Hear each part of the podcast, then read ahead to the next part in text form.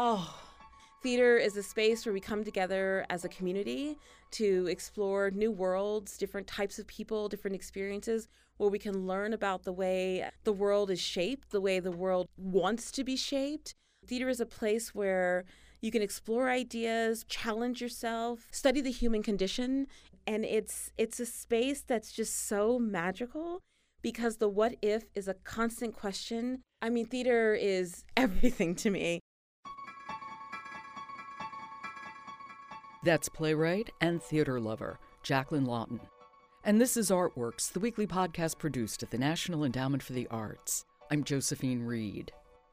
You might remember Valerie Plame, a CIA agent who was outed in 2003 in retaliation for an article her husband, diplomat Joe Wilson, wrote for the New York Times, in which he disputed the allegations that Saddam Hussein was attempting to purchase yellowcake uranium from Niger. Jacqueline Lawton's new play, Intelligence, isn't about Valerie Plame and Joe Wilson per se, but she uses their story as a spark and takes an imaginative leap in a political thriller that examines a woman working undercover for the CIA at a time of war. Intelligence has been commissioned by Arena Stage as part of its new series called Power Plays. With Power Plays, Arena Stage will develop 25 new plays that emphasize diverse voices throughout American history. Intelligence is an apt fit, with its story of a woman who's a covert operative and the price she and her husband pay for their patriotism. Throughout her career, playwright Jacqueline Lawton has reveled in pushing boundaries and shifting paradigms. But still, I wondered what inspired this particular story. What inspired me to write this play is when, when Molly Smith asked me to write a play for the Power Play Initiative, I knew I wanted at the center of the story to be a woman. And I wanted the woman's experience to have impacted not only our political landscape in some way, but also national security. I was looking at what was happening around ISIS and what was happening post Arab Spring. And I just kept going back to 2003, to this war in Iraq in 2003, and the series of lies that were told that led us to that war in 2003. And I just thought this is a pivotal moment in our country. And that is what led me to this story that was going to be about what transformed our national conversation around national security and what transformed our politics. And I wanted to tell a story about speaking truth to power. I wanted to tell a story about what the consequences were of speaking truth to power.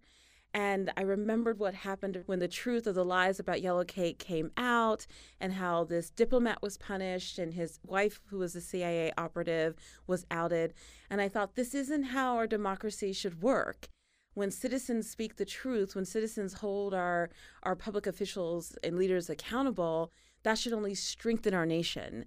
Um, there shouldn't be the space of retaliation against those individuals who are actually really holding the foundation of our society together. And so that is what really brought this play um, into being. So it is is it loosely based on Valerie Plame and Joe Wilson? Do you use their names actually? So it's not based at all because based requires a sense of um, told from their point of view. Um, and I wasn't interested in doing that. I wanted to do a historical fiction. I wanted to be able to dream and use that magic what if that theater allows you to do when telling stories. So the story that's on stage is a very interpersonal story about an operative and her husband who's pursuing the truth, the operative and her boss. So there's a five character play, and there's a character whose name is Valerie Plame, a character whose name is Joseph Wilson. These are all fictional characters that are embodying this world of the play that allow me to tell this very big story in an intimate way. And you created the character of her boss, a completely fictionalized person and she's an African American woman. That's exactly right. Yeah. I remember we had conversations with um, CIA officers that came, they heard the reading of the play and they offered their thoughts. And one of them actually said, You know, there aren't women of color in powerful positions like that in the CIA. And I said, I know, but that doesn't mean there shouldn't be. And that's the power of theater is that we'll be able to create a space where what should be or could be can be imagined and, and seen before us. Intelligence is part of Arena Stage's Power Play series. Can you explain that series to me? What Power Play is, um, Arena will be commissioning and developing 25 plays over the course of the next 10 years. And the, the focus will be on American stories, politics, and power. So, exploring people, events that have shaped our nation's narrative, our nation's worldview, or what we can do, how we how we inspire to be. And what I think is really particularly exciting about this is that there's going to be one play for each decade beginning in 1776. So already there are seven commissions, and there are two plays that were already produced as part of the Power Play, and that was John Strand's The Originalist and um, Lawrence Wright's Camp David. So mine is the third, which is very exciting. So when Molly and you spoke about this commissioned work, what did she say to you? How did she present it to you? Oh, that's such a great question because it, it's something I still remember. What she said is that she wants to create plays that speak very much to what is DC and how can Arena Stage be a theater that lifts up the DC voice, the DC political voice, and that it's not one voice. It's because the DC voice is not a monolith voice, the, the artistic voice is not a monolith voice, and the, the stories that Arena wants to tell on stage are inclusive and diverse. But she knew she wanted it to be political and she knew that she wanted it to be something that was very palpable and right now. What was just really exciting about that initial conversation is that she said the, the stories that Arena Stage wants to tell are American voices, and there's a there's a multiplicity of those voices. And with these power plays, going back as far as 1776, there's so many stories that we know about, but there are also stories that we that have never been told because there are certain voices that have never been allowed to actually be the leaders of those conversations. They haven't been the playwrights that were selected to write plays, or they haven't been the playwrights selected to write plays about these types of individuals because sometimes playwrights are siloed. You know, women playwrights are told that they're only writing about women's stories. Um, black playwrights are told they're only meant to write black plays, as though that only means one thing. So that was the wide ranging breadth and excitement of our conversation is that we could dream very big. Well, what about that? Is there anything in your background, for example, that really attracted you to this particular story? For me specifically, my father and grandfather were both in military intelligence. My brother worked in the, he was in the Air Force. Now he works for the Army. My sister works for the VA. So I come from a very military family um, have a great deal of respect for military, and so that's why th- this this story uh, was attractive to me. So that's why the themes of national security and intelligence resonated with you. Absolutely, absolutely. That that's definitely the key, the key. My key in is like knowing what my father's work had been when he was in the army, and then always just on my own having this deep respect and fascination with our intelligence community because we do need people to gather intelligence for the protection of our nation. What gets really tricky is when that intelligence is politicized or when a political ideology is set to frame around that intelligence to move forward a specific narrative. And we actually saw that happen with the war in Iraq. Like, let me dig into this because there's a conversation that we can have that's very relevant to not only our history, but what's happening currently that I really wanted to vibrate and, and dig in deeper to. I want to talk a little bit about process because this is a world premiere and you're, you are telling a very big story. Can you tell me how you work, for example, with the set designers to give a sense of expanse or to allow the bigness of your tale to come through? Oh, that's such a great question. So, with the set designer and also our projection designer and also our cut, like all of our designers basically, what we were able to do is very swiftly and seamlessly go from a home in DC to a boutique in Georgetown to a conference room in Langley, to a coffee shop in Jordan, to a detention center in Jordan. And and we do that literally through lights. We do it through the costume design, like what is a particular character wearing in which scene to help us indicate where they are. We have these walls that are on the stage that that that move in and out of each other that create and and take dynamic shape. So a wall as positioned in one space gives us a living room and on the other side you might see the cia positioned in another space it's a boutique and on the other side you might see the the cafe and then the projections are just really quite striking. We have this phenomenal designer who's moving us forward in time with the projections, who's helping us to remember what happened. So, in terms of hearing the speeches of the time, we're not hearing them exactly how we heard them, but the way that memory does, like, oh, I remember that line, I remember that gesture. And he's able to bring us back to those moments, which is really wonderful because with my writing, it helps me not to have to build so much exposition to catch the audience up or remember this, remember this. Exactly. We can do it with the projections. Exactly, Yeah. because it seems like yesterday, but it's what, 14 years ago? That's exactly right. That's exactly right. Yeah. How did you begin? How did you begin this play? Was it with character? Was it with research? That's a great question. So I began with um, research.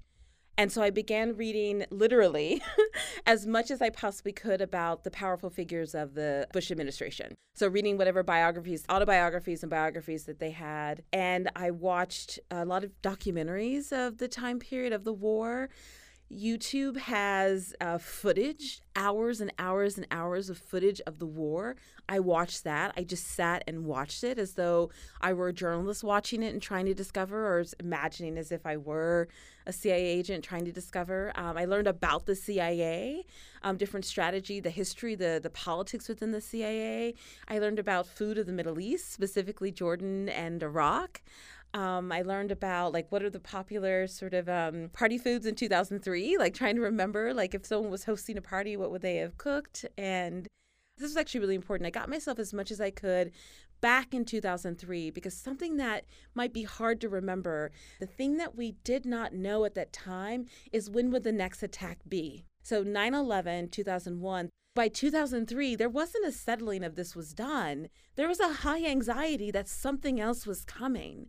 I had to really get that suspense and really shift us back to the, the palpable fear that we held in 2003 that something else was coming. And that's what the research um, helped me do.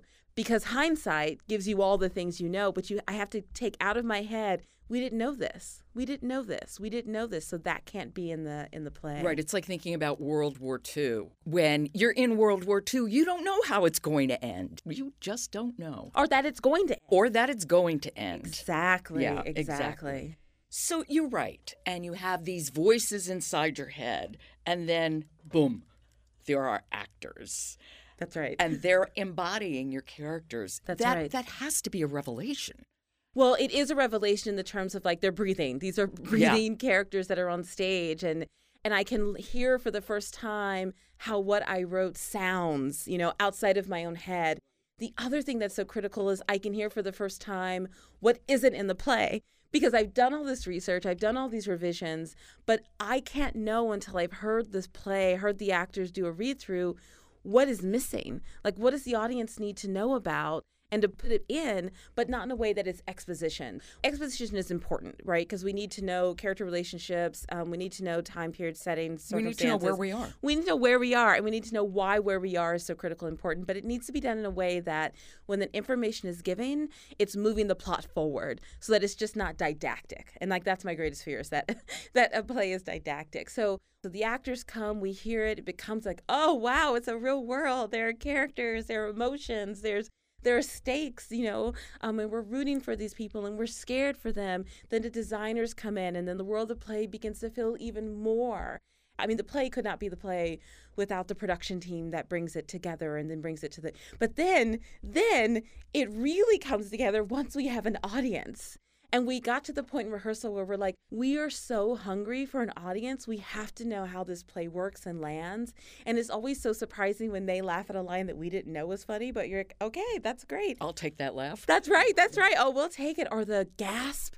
We have gasps that happen in the same place every night. And it's just like you know it's coming and you almost feel for the audience, but you're like, there it is because of what happens. And they've been following so closely the journey.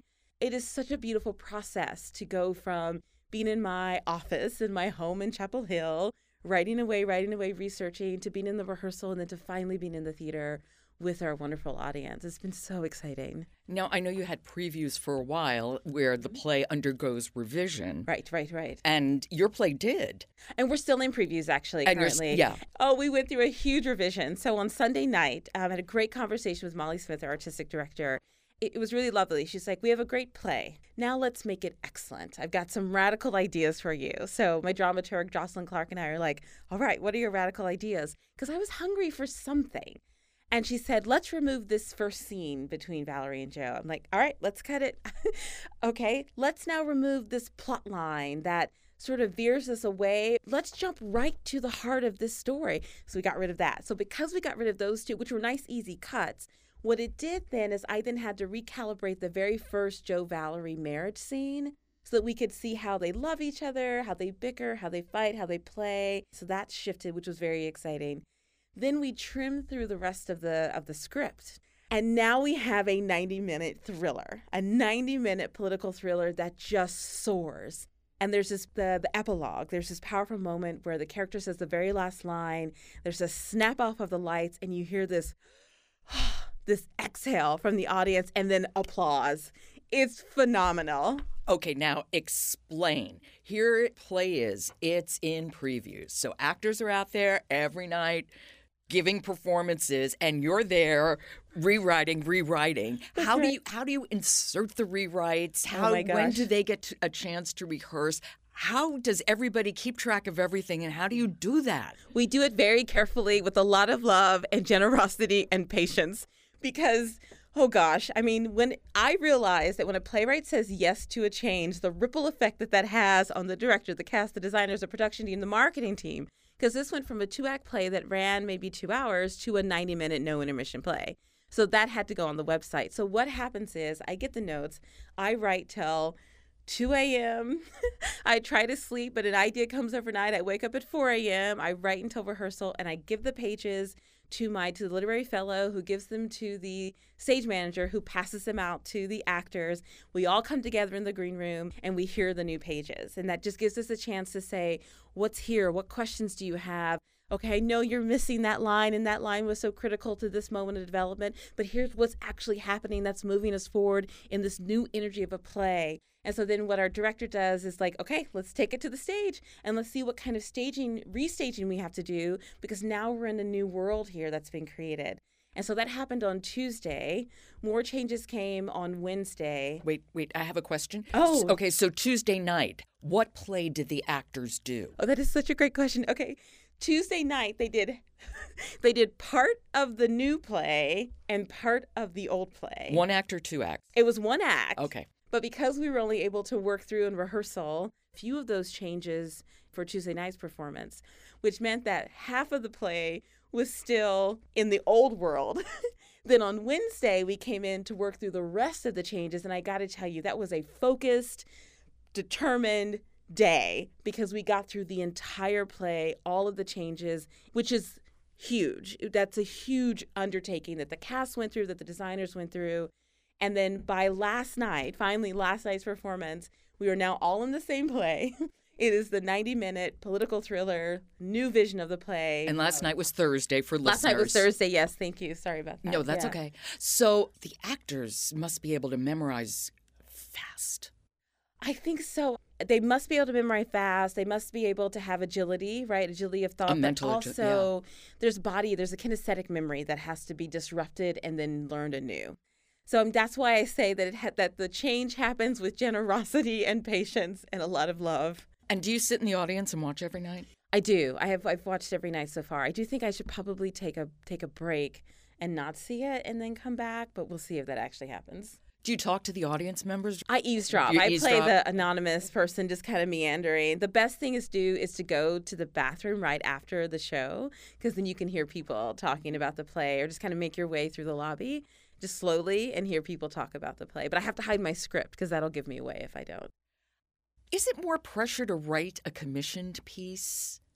Oh, that's that's interesting. I don't know if it's more pressure to write a commissioned piece, but so far the majority of the plays of mine that have been produced have been commissioned. So there is a vision of the theater that you are working towards while also writing within your own voice. So for me, there's not a difference in terms of pressure. Like even when a theater decides to, to produce a play that they haven't commissioned, they're still producing the play within their season with their their own standard of excellence and values and understanding of their audience members. It's a question of how do we all come together. But what's been really, really great about my past few projects is that everyone's been working towards how do we get your voice as strong as possible with our production and and that's so that's been wonderful i haven't felt a sense of more pressure i've actually felt more support than anything else And what does theater mean to you? Oh, I mean, theater is everything to me. Theater is a space where we come together as a community to explore new worlds, different types of people, different experiences, where we can learn about the way the world is shaped, the way the world wants to be shaped. Theater is a place where you can explore ideas, challenge yourself, study the human condition, and it's it's a space that's just so magical because the what if is a constant question that that pushes you towards e- examining the way multiple truths can coexist at one time. It's a place where um, like how molly talks about a multiplicity of voices i feel we need a multiplicity of voices in the american theater. Otherwise we can't call it the american theater because if we're not lifting up the fabric of our society the multiple stories of our society then what are we doing? It's a place where i feel um, anytime that there's a big question that I'm wrestling with, I can go to the theater to work it out. Um, like I said, as I, I became a writer because I didn't find the roles, so I haven't always felt welcome in the theater, but I felt that there's a place for me to be, to exist, to grow, push, and challenge the American theater. And that's what keeps me coming back. How did you come to theater? Tell me about your upbringing. Oh, so I grew up in East Texas, this tiny town. It's not even a town, really. There's more cows than people. It's called Tennessee Colony. And so I was this little country girl, and I was I have an overactive imagination, and so I'd write these little short stories about my stuffed animals. I have a little sister, so I when I was in school, um, I'd write these little short stories about what our stuffed animals would be doing, and we turn those into plays, and I'd rope her into doing these performances. My mother loved MGM musicals, so all the Judy Garland, you know, all those beautiful, and I so we watched those growing up, and I would you know sweep the porch while dancing and singing. So I just fell in love um, with the theater and then in um, middle school and high school, I did performances. And then when I got to college, I studied acting, playwriting, and screenwriting. Actually, when I graduated um, from undergrad and I went to University of Texas at Austin for undergrad, I was going to go to Paris because I thought, well, you know, I'm a black woman, I'm a writer. That's what I'm supposed to do. I'm supposed to go to Paris, you know. And my amazing mentors were like, oh, there's a slot open in the MFA playwriting program. You could apply. And if you get in, you'll be able to teach. You can learn more about your craft, travel during the summer. So that's what I actually ended up doing. Did you think about pursuing acting too? I did actually. So my passion was for acting. And in undergrad, I did audition and did a few shows. But I very clearly saw that there were such limited roles for black women. And I had an epiphany. It was in 1997. I was sitting in the lobby area of our theater, theater department. And I just, it just dawned on me that if I wanted, if I wanted there to be more roles, stronger roles for women, stronger roles for women of color, someone would have to write them. I have these amazing playwriting instructors. One person in particular, Amparo Garcia Crow, who just just opened the world to me about what playwriting could be and that's that's when the shift happened. So I continued to act every now and then, but really I had this very social justice uh, approach to if we want to grow the American theater, grow roles for women and women of color, someone would have to be dedicated to doing that. And so that's how the shift happened for me. That was true for Lin Manuel Miranda too. Oh, great! Yeah, great. he wanted to act and realized there just are no roles here. I'm going to have to write them. Thank goodness he did. yeah, right. Exactly. You've done many adaptations. You did The Wizard of Oz and Faust, Anna Karenina, and I know I'm only mentioning a few. But these all put African Americans front and center. That's right. What do you think happens when we actually see stories that we know, mm-hmm. but we see them through the lens mm-hmm. of African American actors?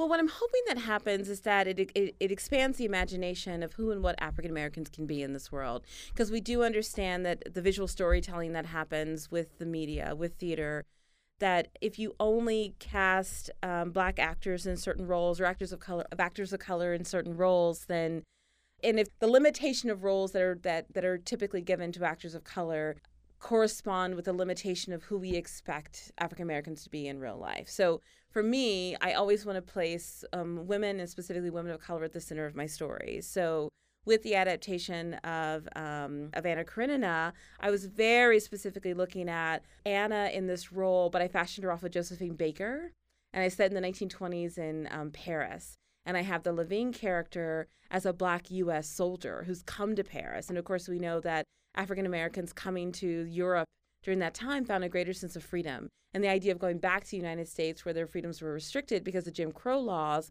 was not something they were going to do. So what is this what is this life about?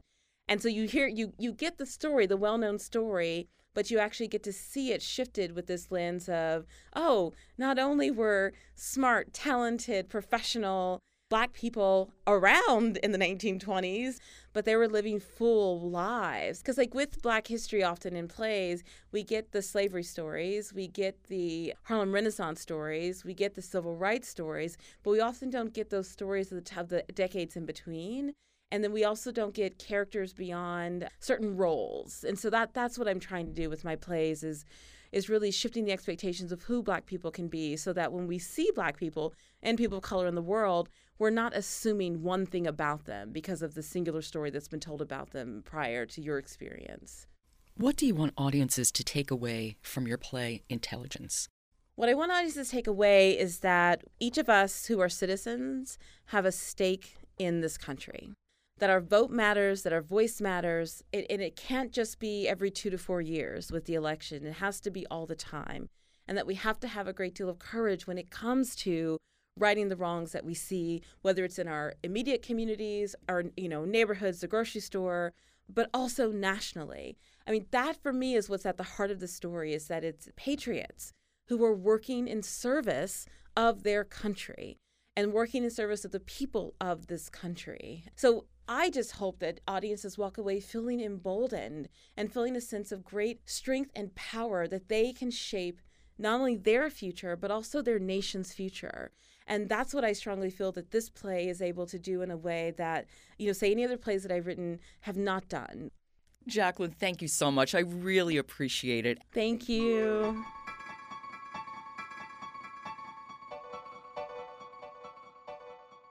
That's playwright Jacqueline Lawton. Her play Intelligence has its premiere tonight, March 9th at Arena Stage. You can find out more about the Power Play series and Intelligence at arenastage.org. You've been listening to Artworks produced at the National Endowment for the Arts. To find out how art works in communities across the country, keep checking the Artworks blog or follow us at NEA Arts on Twitter. For the National Endowment for the Arts, I'm Josephine Reed. Thanks for listening.